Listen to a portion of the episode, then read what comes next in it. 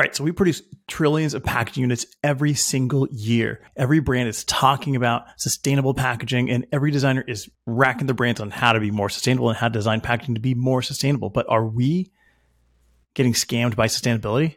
We're going to talk to Paul Foulkes-Arellano. He's the founder of Circuthon, and we're going to uncover the most prevalent scams in sustainability today. And now, it's not all gloom and doom. Paul and I are going to share three big things that you can do today to make your packaging more sustainable. But you got to check out the last one because it's the simplest and the easiest to actually accomplish today. So do me a favor before we get into the show, I want you to hit that subscribe button. So what are we going to talk about? Replacing things with paper. We're going to talk about stand-up pouches. We're going to talk about aluminum cups. We're going to talk about the paper shortage that's being created by sustainability. We're going to talk about tree-free paper. Like, what is that? Is it sustainable? What does it even mean? And one of the questions that I get a lot is, should I be using hemp paper? Well, we're going to talk about hemp paper and where it really makes sense to use it and where it doesn't. I can't wait to get to it, so let's jump right in. Carbon offsetting, scam or not a scam? A lot of carbon offsetting is a scam. A lot of it. Why? Because, and it's actually, you'll see the highly polluting companies are the ones that jump into offsetting first. Why? Because they can't be bothered to do the real job. I mean, this is why people refer to carbon offsetting as a scam. It's generally because of the companies that are doing it who are doing it for the completely wrong reasons. So instead of looking at reducing their own carbon, they're like, you know what? We don't need to bother working hard and getting stuff done. We can just offset. So let's do that. And we can say, hey, we're a carbon neutral event or a carbon neutral company. But they haven't done the work. And what's really impressive is all the other companies who've done the work. They might be a B Corp or they might be, you know, someone who's got a net zero target and they are doing the daily work to bring that carbon down. And, you know, they've got carbon consultants, they've got carbon accountants, and they're doing the work. And they do that without offsetting. And frankly, you know, I know someone who is a carbon accountant. He said, everything that we offset is like an embarrassment to us, you know, because we are a carbon neutral company and we end up having to offset a few tons every year. But it's an embarrassment. We shouldn't be doing that. And, you know, and it costs us money. And to be honest, what we're seeing is a lot of um, things that are happening anyway. So forests that were already being planted, trees that were already, saplings that were already going to be there anyway, then say, oh, we're offsetting. Right. But it was going in anyway. this anyway. is the real issue. Yeah, it was going to be there anyway, and we've we've seen that a lot. We've seen that with beer brands. We've seen that with um, consumer good brands um, uh, doing a kind of fake offsetting, which really annoys people. Who are saying, "Do the right job first, and then go and plant some mangroves, go and plant some seagrass." All right. So carbon offsetting. What we're seeing is there's plots of land that are already existing. There's trees on them already today, so that's already absorbing, uh, you know, tremendous amounts of carbon. And then all of a sudden, somebody says, "Oh, I want to sell this as an offset." Not really offsetting because it's already removing the the carbon. Um, yeah. So you're you're double dipping in this area. Yeah, and I mean, and then the brands can about, market yeah. that. Yeah. The other thing to remember is that um, you probably saw the news that there've been these huge wildfires California. Right. They're offsetting all that planting they've done. Yeah. Gone. Yeah. Yet the businesses that have offset that are not suddenly given a massive fine because their offset has disappeared. They're just like, hey, things happen. We've yeah. been offsetting for 10 years. All our trees have gone, but we got to, we've been carbon neutral for 10 years by doing this. When, when, a, when a tree captures that carbon, Mm-hmm. When we chop it down, when we pulp it, when we burn it, essentially you're releasing. It's not a you know, it's not an equivalent amount, but it's no longer capturing. No, but it's no longer capturing, and that's the whole point. It's no longer capturing. I mean, the most mind blowing thing I learned this year is that oranges and lemons are carbon negative fruit because that tree in its lifetime captures so much carbon so if you want to be truly carbon negative, lemons and oranges, you're never going to go wrong. And that kind of, I think that really taught me something about how things work. All right. So carbon offsetting, scam 90% of the time. Yeah, who knows what the figure is, but it, it's it's it, For the it's, most- it's it's not good. Yeah, for the most part, it shouldn't be being done. It's a really good excuse not to do the work. Perfect. Stand up pouches, scam, not a scam. I'm seeing these as sustainable solutions. Well, we talked a bit about, you know, we were thinking about like reducing pack weight. So a stand up pouch is pretty low weight. hmm Therefore, transportation terms, less gasoline, less diesel to transport those pouches. So when you go back to what I call the early days of sustainability, you know, pouches were seen as being like this great format because it was sturdy, they didn't break, they were very lightweight, you know, um, and, that's how they were considered um, sustainable. But you know, going back 10, 15 years, no one was worrying about recyclability, um, flexible plastics leaching into the earth. I mean, we're breathing them in now. You and I are both breathing microplastics and nanoplastics in as we sit here. No one was talking about those things. And the question is, is that sustainable? I mean, are we a society that wants to be basically um, throwing chemicals into the air that we don't understand? Is that what we want to do? Um, because if we're if we're going to be turning to pouches, then we're literally creating a microplastic time bomb because they're everywhere, and we know that many of the large companies are desperately they've got teams of engineers trying to remove pouches and sachets and packets from their supply chain because yeah right now we have so many chemicals in our earth and in the seas it's it's no longer Yeah. a joke Yeah. Yeah. So yeah, and I you know I hear a lot of a lot of agencies, a lot of brands moving to stand up pouches.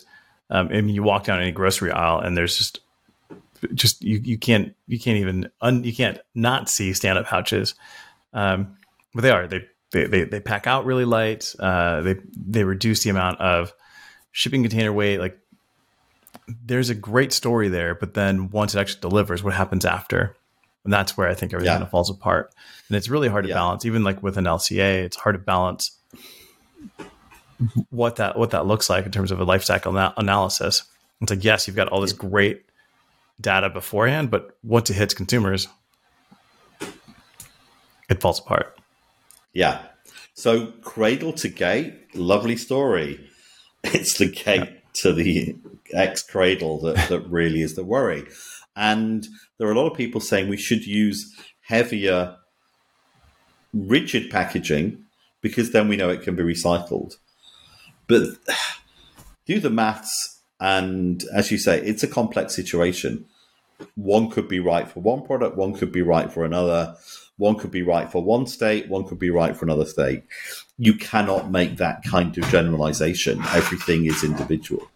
So good segue, generalization, right? We're seeing paper bottles popping up, replacing plastic bottles, replacing glass bottles. We're we're seeing aluminum being used in a lot of different areas as well. Now we're seeing aluminum replacing paper in some instances. We're seeing paper replacing glass in some instances because they're generalizing these are recyclable. Is paper for everything or aluminum for everything? Is that a scam? I think it's what happens when people are looking for easy answers. Sure. Now, you know, hi marketers, all my friends in marketing, Marketing. Marketing. Super. Super. guys, you look for easy answers. We know that you do. That's part of your job in marketing is to get things done. You don't want a complex answer. You don't want to be told it's going to take three years to get to the right place. It's like, I want an easy answer. I need something I can do. And what's happening is that marketing people across the world, every single country, every single continent, are trying to go for the easy answers. Their R and D people are saying, "Hey, hang on, hang on, this could really wreck a whole pile of other stuff." Um, but time after time, when I go into these big businesses and talk to them, um, and I talk to the R and D people and the packaging people and the logistics people and the marketing people, you realize who's driving some of these kind of insane changes, um, making something that has four times the carbon and reduced recyclability because it kind of looks eco-friendly, Right. and and that really is an issue, um, and it's really I think it, I think it will improve. I think there's education going on. I think the packaging industry is kind of trying to say to people, look, think harder, don't make these rapid choices because ultimately you can reduce all the carbon in the world. You can get us to where we need to be on carbon, but then your planet is completely polluted and it's not worth living on. So you really have to think, you know, wow, I've got this amazing carbon reduction. We're going to stay within 1.5 degrees. Oh, I've just killed off every river in North America. Yeah. You know, and, and that's kind of what's happening. People have got what they call this carbon tin, carbon tunnel syndrome, and all they see is carbon, and they miss all the other Everything stuff, else. all the birds dropping out of the sky and the bats and dying. They just miss all of that because they're like, "Hey, we got carbon down by 0.13 percent. Whoa, get my bonus!" And and that's what's happening. You shared ball companies, ball corporations, uh, aluminum cups. Uh, you know, I've seen those quite a bit. Uh, I remember when those guys launched that. It was, it's replacing the solo cup, right? The, the red solo cup, which actually, you know, you refill that thing anyway. Um, it doesn't recycle, but then you have the aluminum cup, which it does recycle, but now we're we're mining more aluminum in order to create these cups. It's like is there's got to be something better, right? There's got to be something different than going to that extreme, right? Where we're replacing everything with aluminum means we have to mine more aluminum, and everybody says that yes, well, it's completely recyclable, so we can. We've got you know, aluminum from the 70s that's still in circulation today, but with how much we're expanding and how much we're using it, it's not like we're we're we're mining less because of the recyclability. We're we're mining more, and that leads to its own set of, of pollution. Yeah, I think the most important L in circularity is longevity. Mhm. So the reason that I am a fan of metals in every sector that I work in is longevity. So just to give you a great example, I have a lot of gardening equipment for my garden, and all the handles break. They they they shatter because if you leave plastic in the sun Sure. in my greenhouse or even the garage, somehow it gets brittle over two or three years, and I'm busy cutting something, and they just shatter in my hands. Yeah. And I said to my dad, "Ah, you know, this is crazy. I'm going to have to buy like some. The Japanese only use wood and metal to make their gardening tools. He said, I've got some in the garage. They're from your grandfather. I think they're from the 60s. Mhm. And he brought them out. And I was like, oh my goodness, these are like brand new. And I still have them now. I've just bought a knife sharpener to kind of Yeah. make them. I, I I haven't sharpened them for four years, and I'm going to sharpen them. And this is the whole point about metals the longevity. So if you buy an aluminum cup and you take it home, and three, four years later, those, so- I mean, I've got solo cups and I've got the metal cups at home. The solo cups are starting to crack. They look, um, an Sure. English word is called manky. They, they're pretty disgusting. The metal cups look brand new. Sure. And that is the whole point of longevity. They get used probably at least every weekend Mhm. and probably two or three times during the week as well.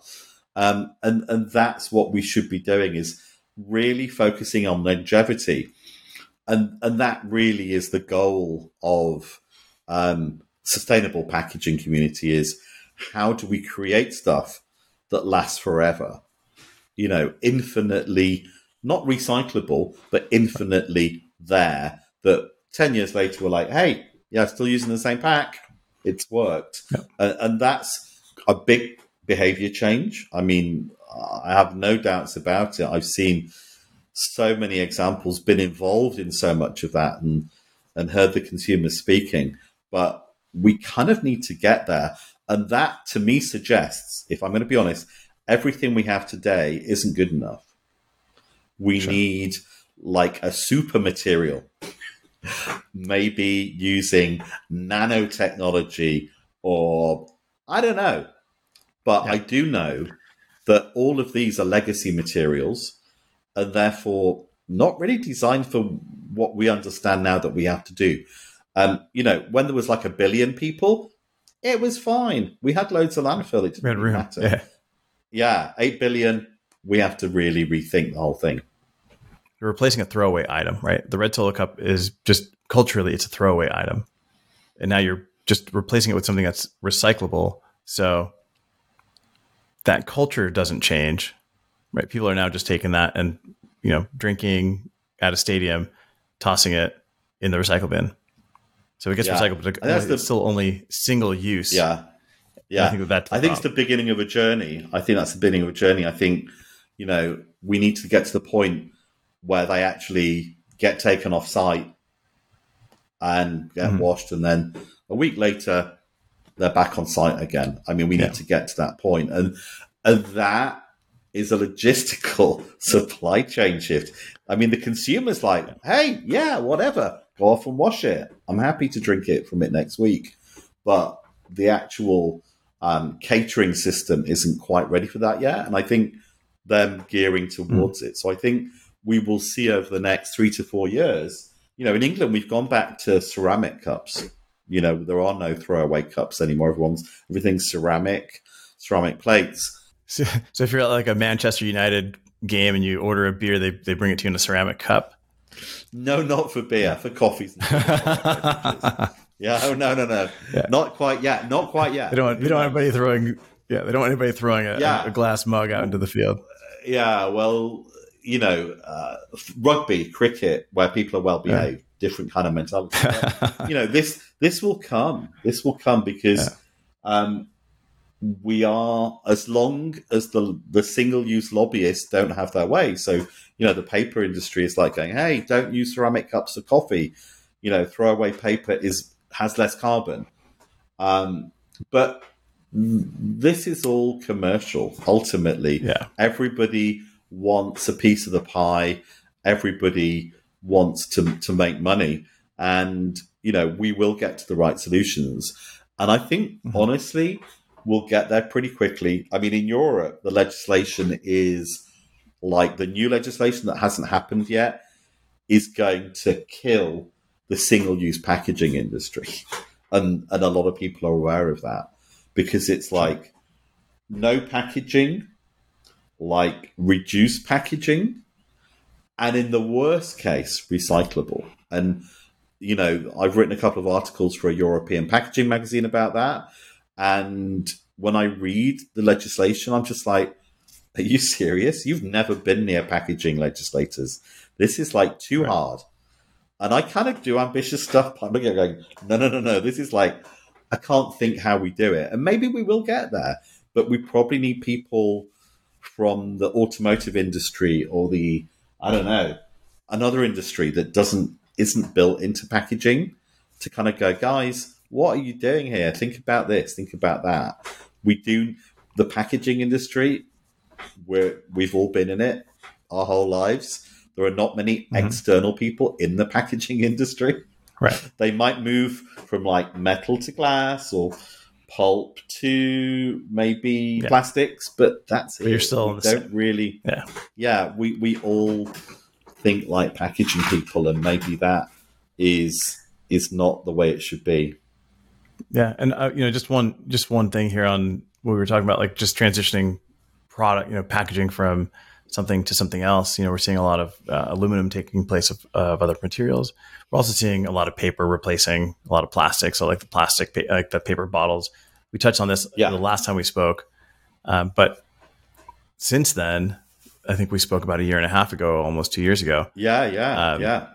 Si- yeah since since then like this paper bottle movement has picked up paper is replacing a lot of, of you know there's there's like stand-up pouches that are that are wrapped in paper but are still plastic so we're using a lot more Mhm. paper and what people don't realize is this thing it, it it it's a snowball so now we're having issues where there's no there's no pulp for like, Yeah. actual paper production Um, Yeah. There's shortages all over the place because it's being used everywhere else. We're cutting down a lot. You know, we've increased um, just how much we're cutting down in order to achieve all of this paper that- that's required by the industry.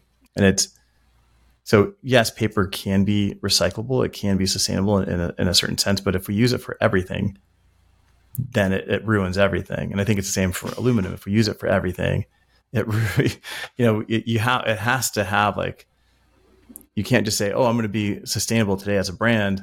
We're moving everything to paper. There's a huge impact, uh, you know, with that. Yeah, and I think you know you, you're absolutely right that we we've got to just have less packaging. We can't just keep swatching around, and um, this substitution isn't going to work. Yeah, no, absolutely not, man. And then you know, we touched on um, tree free just in our conversation before we, we jumped on here. If we're to transition to tree free paper, before we talk about that transition, can you explain what tree free paper is? Yeah, for sure. So historically, paper was not made from trees. You know, this is something that probably our generation, I mean, you're younger than me, but our generation kind of doesn't really know. We just think that, you know, paper comes from trees. But, um, you know, the Constitution in the States was written on hemp paper, for example. Paper used to be made out of um, basically any leftover crops. So you would, you know, sow barley or wheat or hemp. And then when you'd got the food content out of it, the stuff that left was left over, that's what you used to make paper out of.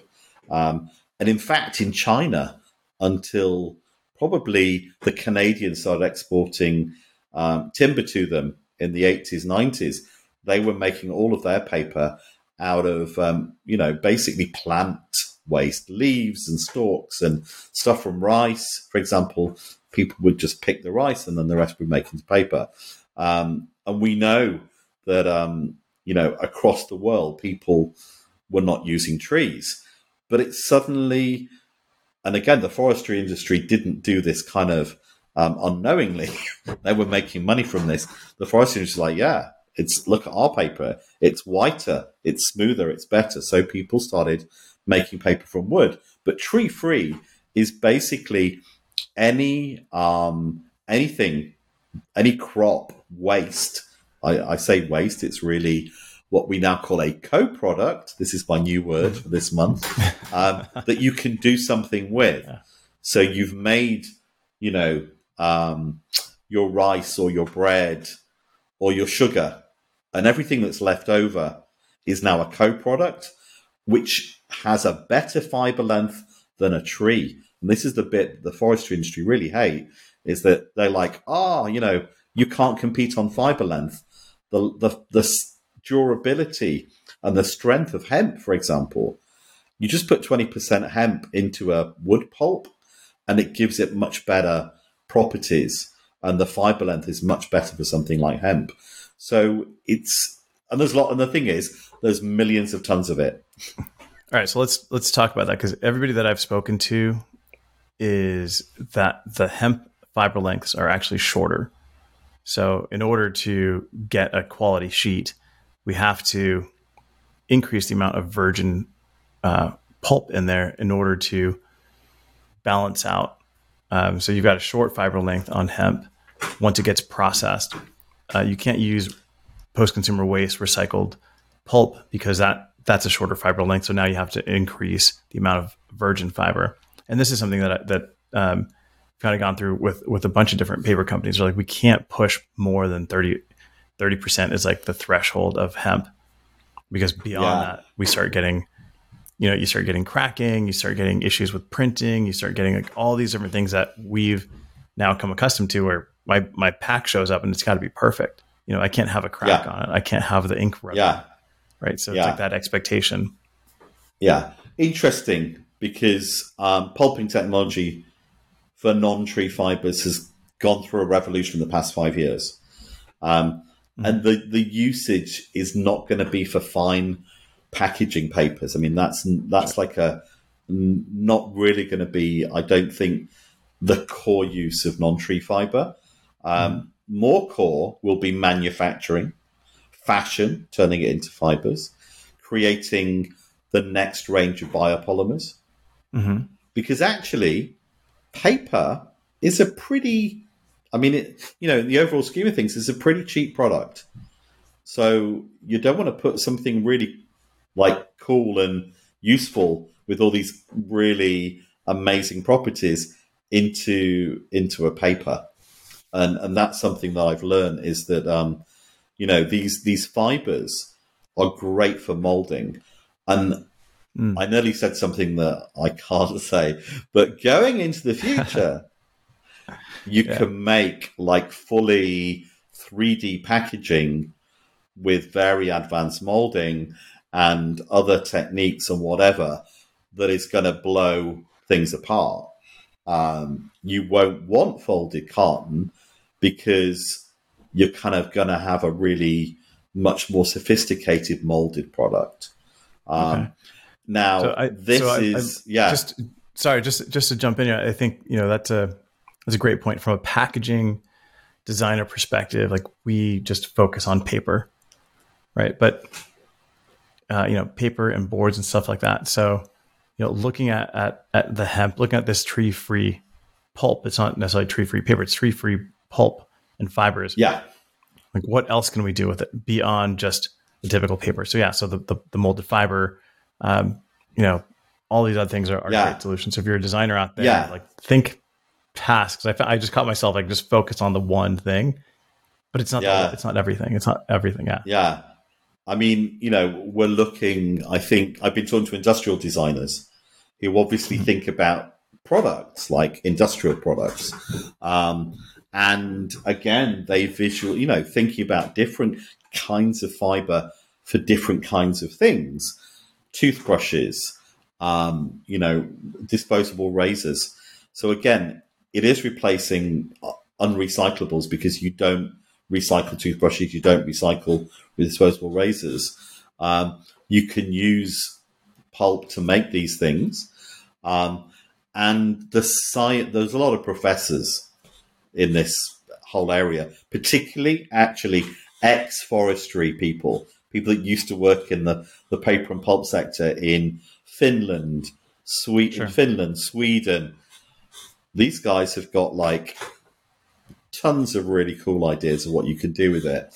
Um, and I, I think we're going to see an explosion, and packaging is going to have to fight for that pulp because everybody else wants it. Because the LCA, because it's you know you've you've made the flour, you've made the barley, you've made the beer from the barley.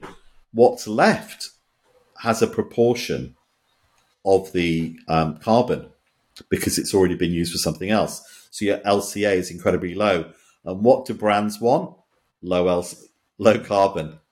So there's going to be a big fight from all industries, and packaging is going to have to fight for that feedstock. I mean, packaging's running out of wood.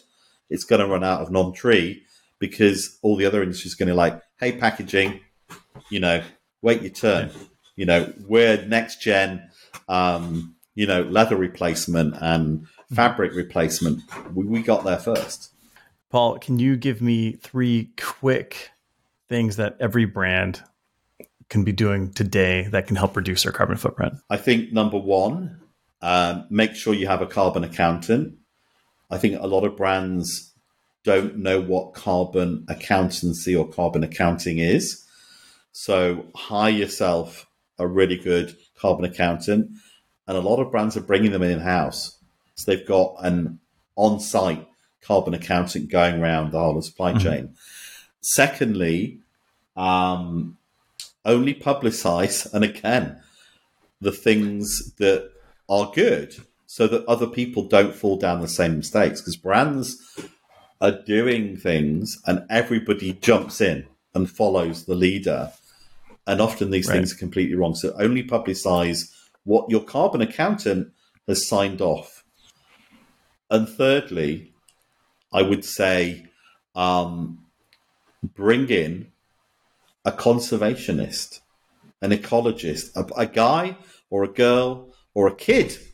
There's some amazing. I you know I, I interact with a lot of like young ecologists, like who know about insects and butterflies and ants and stuff. They're great and they don't care about business. Bring in Mm-hmm. an advisory board of 14 year olds to tell you about how to save the natural world and listen to them because actually you need that to listen about hey you just killed off the frog population. You just killed off the monarch butterfly almost disappeared. You know Sure. millions and hundreds of millions of them almost disappeared. Get those young people in to advise you what to do because the big brands are the only people that can save these ecosystems. So that would be my three big tips.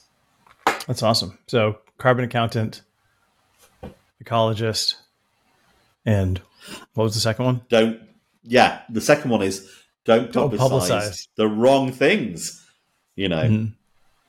don't try and just get you know green points over stuff that's really bad That's it for the show. Thanks so much for joining us on Package Design Unboxed. If you have any questions, you can find me on LinkedIn. I'm always available for questions.